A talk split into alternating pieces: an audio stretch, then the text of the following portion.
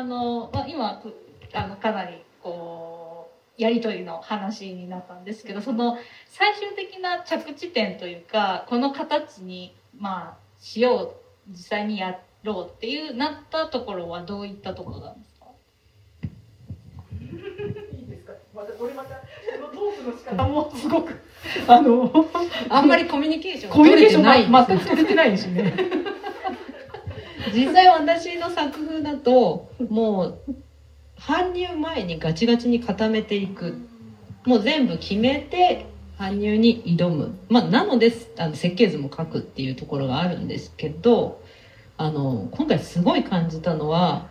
平面作家の人ってずっと作品作りたがるんですよね。止めてこないんですよ。で現場で決めるみたいな。もうそそういうのが一番苦手なんです。現場で迷うっていうのがあのそういう状態の小川さんと2人でやるっていうことで私今回搬入まで何にも考えずに搬入に挑みました。じゃないといろいろ線を書いてくるんであの全て自分のイメージを崩されるぐらいだったら持っていかないでおこうって思ってだからねすごい楽でしたよだから。あちょっと不安でしたけどねそんな自分で搬入に挑むのがでもまあ小川さんとやるということでいけない。固めちゃいけない。小川さんがどんどん突っ込んでくるんでいろんなものを。ちょうど真ん中の本当後で見ていただくと真ん中にこうあのペイントされたのと糸で組み合わせたやつが一番交換したやつなんですけど最後の最後まで塗りつぶすもんだから次また変わってるじゃねえかとか言ってすごいいつになったらこれ完成するんだっていうぐらい、まあ、絵描きの人ならわかると思うけど次の日の方がもっといい風になるんじゃないかって思っちゃうんですよね。だからそれがしうんと前にも方が良かったんじゃないかって思ったりそういうのは多分物を作られてる人にはあるのかなと思うんですけどそこら辺がこの方はすごくはっきりと「はい終わり」っていうね。それができる人だからかえってでもそうしてくれた方がす終わらせれる。もう変な話展覧会中でも書きそうになるっていう感じになるからダメ。それじゃダメじゃないですか。だからまあそこら辺は面白かったんですけど、はい、搬入が面白かったです。まあブツブツ怒りながらっていうのと、まあ、あとはやっぱりあのとりあえず自分たちがもうこの年になってくると自分の作品のイメージってもう決まってるじゃないですか。大体皆さんの作家の方は分かると思うんです。そっから抜け出すのって結構大変じゃないですか。なんかそういうのあると思うんですよね。あの特にこう私も同伴画をやってます。だから同伴以外はできませんじゃなくてできるんだけどあの何かしらいろんな要素のことがこう頭に巡ってしまってちょっと躊躇したり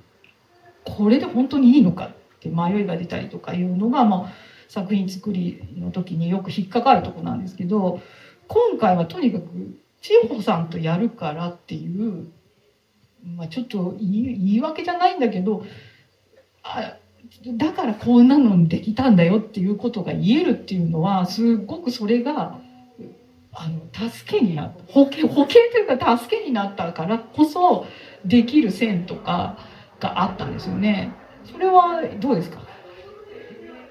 だからそのやっぱり自分一人なおばあさんのせいにするそういうことそういうこと。ちょっとこれは小川さんがやりたかったからとか言えるっていうのを今までうさぎちゃんはおばあいやさんがオケオケって言うんですよ。まあそこは置いといてとしてもやりたいっていうことを素直にできるっていうか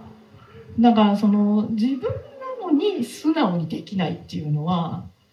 もう自由そうで自由じゃないっていうかもう。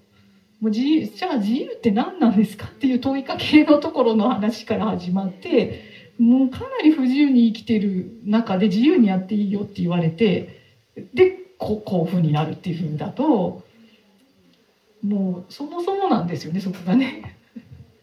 そうですね。まあ、今、あの、このインスタレーションの作品の話から、あの、右側の小作の、はい、は小作品の話の交換の話につながっていったんですけど、こう、今のお話で、まあ、やっぱりこう、お二人の作家の性質の違いっていうところが出てきたと思うんですけど、やっぱり小川さんは、まあ、版画の、あの、手法をベースにあの平面の作品を作っている作家さんで、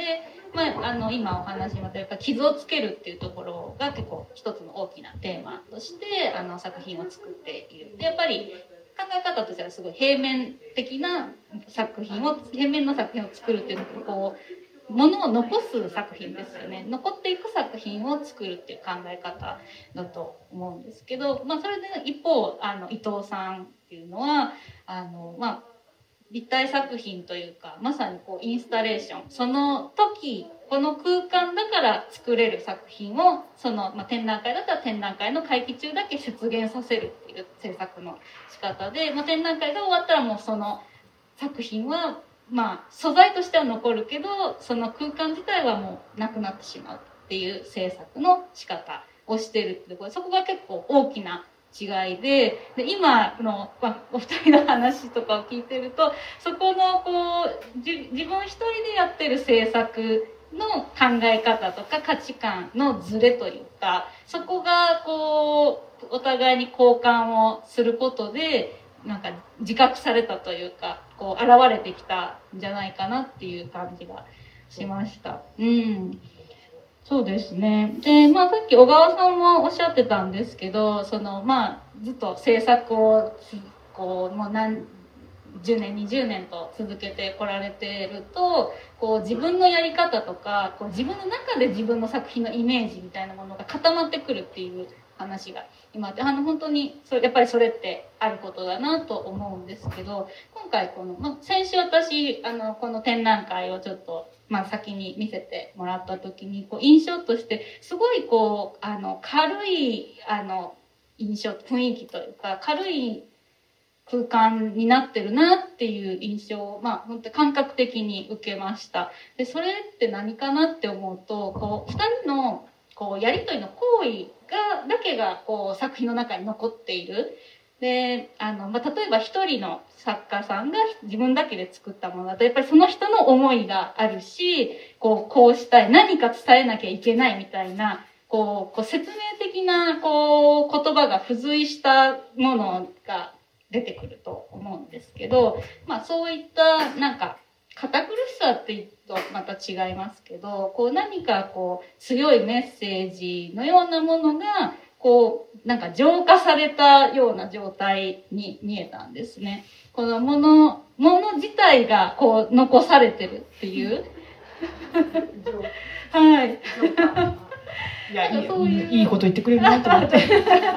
いいいい言葉ですね浄化って。でなんかその造形だけが見えてくるっていうのってやっぱり美術作品だからそれはできることだと思うんですね。なんかそのコンセプトまあ本当にコンセプトとかこういうことが伝えたいですみたいなことっていうのは、まあ、言葉であの言語で伝えれることなんですけどこうものものとしてその作品があってそこからこう見る人が何を受け取るかっていうところは美術だからできるところだと思っていてでそれがこう今回このお二人がこう交換制作をしたことでその空間とその作品が生まれたっていうのがあの一つこう何か達成されたことだなと私は感じたんですけどなんかそのあたり何かありますなんかすごくいいふうにまとめていただいてもう本当にありがとうございます。まあ、あの多分今回の多分特にまあ私たちのことを知ってると見やすいのかなって思うんですけどもう知らない人が来ると本当に何も読まなければもうわからないんでしょうし、まあ、わからないから面白いっていうふうに、まあ、どうしてもアーティスト側ってすぐ言いたがるんですけど もうそれってちょっとあのに私の中では半々でに、まあ、逃げの部分もあるよなって思うこともあるしあのやっぱり作品のこと説明説明じゃないな何て言ったらいいんだろうね。やっぱり一緒にこう考えてあの見るということができれば一番理想なんだけども。まあ、美術館とか行ってね何の説明もなく見るっていうのは感じ取れっていうのってうんなんか、まあ、まあ私はこの子どもたちに絵画教室でちょっとずっと20年ぐらい教えてる中でもこの言葉って結構重いなっていうふうに最近思うようになって自由に書けっていう言葉とそのなんだろう感覚で感じ取れってうんなんかすごいずっと言ってきたけどもうちょっともうちょっと言わなきゃダメだなっていうのがもう今正直なところでもう子子供たちなんかも特にもう今 YouTube とかネットがすごくはあの普通なので私たちみたいに途中から出てきたんじゃなくて生まれた時から見てる子たちはもう YouTube でむちゃくちゃ上手に絵を描くっていう方法が出てるわけですよ。だからもうその通りに描くんですよ。そうすると上手に描けてクラスで褒められるわけ。そうするとこれこそもう他者からの影響っていうかもうそれこそが絵なんですよね。でその日常とか子どもたちのふこうこれからの未来の子たちなんですけどこれがどうなっていくんだろうなっていうかもう答えがちゃんともう出来上がってるところの写し取ることだけで生きてる。でそれが絵がうまい子っていうふうになってる。で親御さんもこの子は絵が好きだから絵画教室来ましたっていうのはみんな写すのが好きで来ただけで。言ってみれば想像力豊かな私たち大人が考えるその子どもの想像力豊かな絵っていうのが、うん、これも勝手な想像力なんですけどね子供大人の。何が本当にた、うん、なんだろうねいいことなのかでその子たちにとってものすごい綺麗に漫画を描き描くとかまあ、変な話本当にリアルに写実になんか猫とか犬を描くっていうのも YouTube でやってるんだよねみんな早送りでバーって。でそれを写し取ることが幸せならその子たちが幸福感を感じるならそれも一つの手なんだよなっていうふうに思うしか思う方がいいって思ってて無理やり想像力つけろみたいなことよりはそこからどうにかなんかこう手探りで想像力をつけていくっていうかもともと無垢な子どもたちが想像力豊かになるな子たちがどんどんこう大人の世界を知って揉まれていくっていうんじゃなくて最初から出来上がってるっていう脳が脳みそが。でそれでもう絵を描くことがこう写し取ることがうまいこと絵を大好きなことってなることがもう疑問だけど課題でもあってでそれをやっぱりね私たちも子供たちを教えると子供たちすごい自分の課題とあと自分の人生への問いかけにもなるんで今のやってることも、ま、そんなに堂々と子供たちに言えることなのかって言って思うとまあ確かにね同じこと繰り返しやって同じような想像力でやってちゃうなっていうのもまあ一つのきっかけでもあったんでね。まあだからそういう意味では今回はとにかくとにかくフラットになりたいけどフラットにはなってないね。浄化それめぐみさんが言ったやつで浄化じゃない。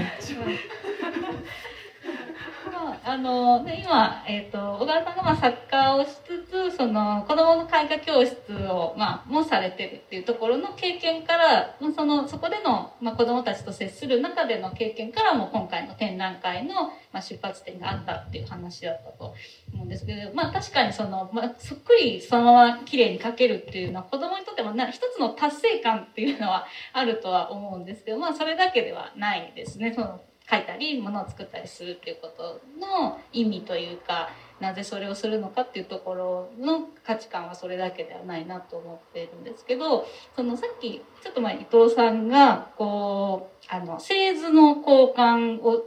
小川さんと伊藤さんでした時の話でそのなんかその帰ってきた製図を見ただけで相手がどんなことを考えてこれをやったのかっていうのが分かるっていう話をされててあのそれすごいよくわかるなと思うんですけどなんか結構将棋とか、まあ、美術とちょっと離れますけど将棋とか囲碁とかでもそのあ相手と相手の棋士と話をどれだけするよりも一曲打った方が相手のことがよくわかるみたいなことをその棋士の方とかが言ってるのを聞いてああそれは本当美術とかの作品でも同じことが言えるなと私は思うんですけど。あの言葉じゃないけどその何かしら作られた書かれたり作られたものを見た時に相手のことが分かるっていうのってこうあると思うんですけどこう伊藤さんとなんかそのあたりって何か思いますか？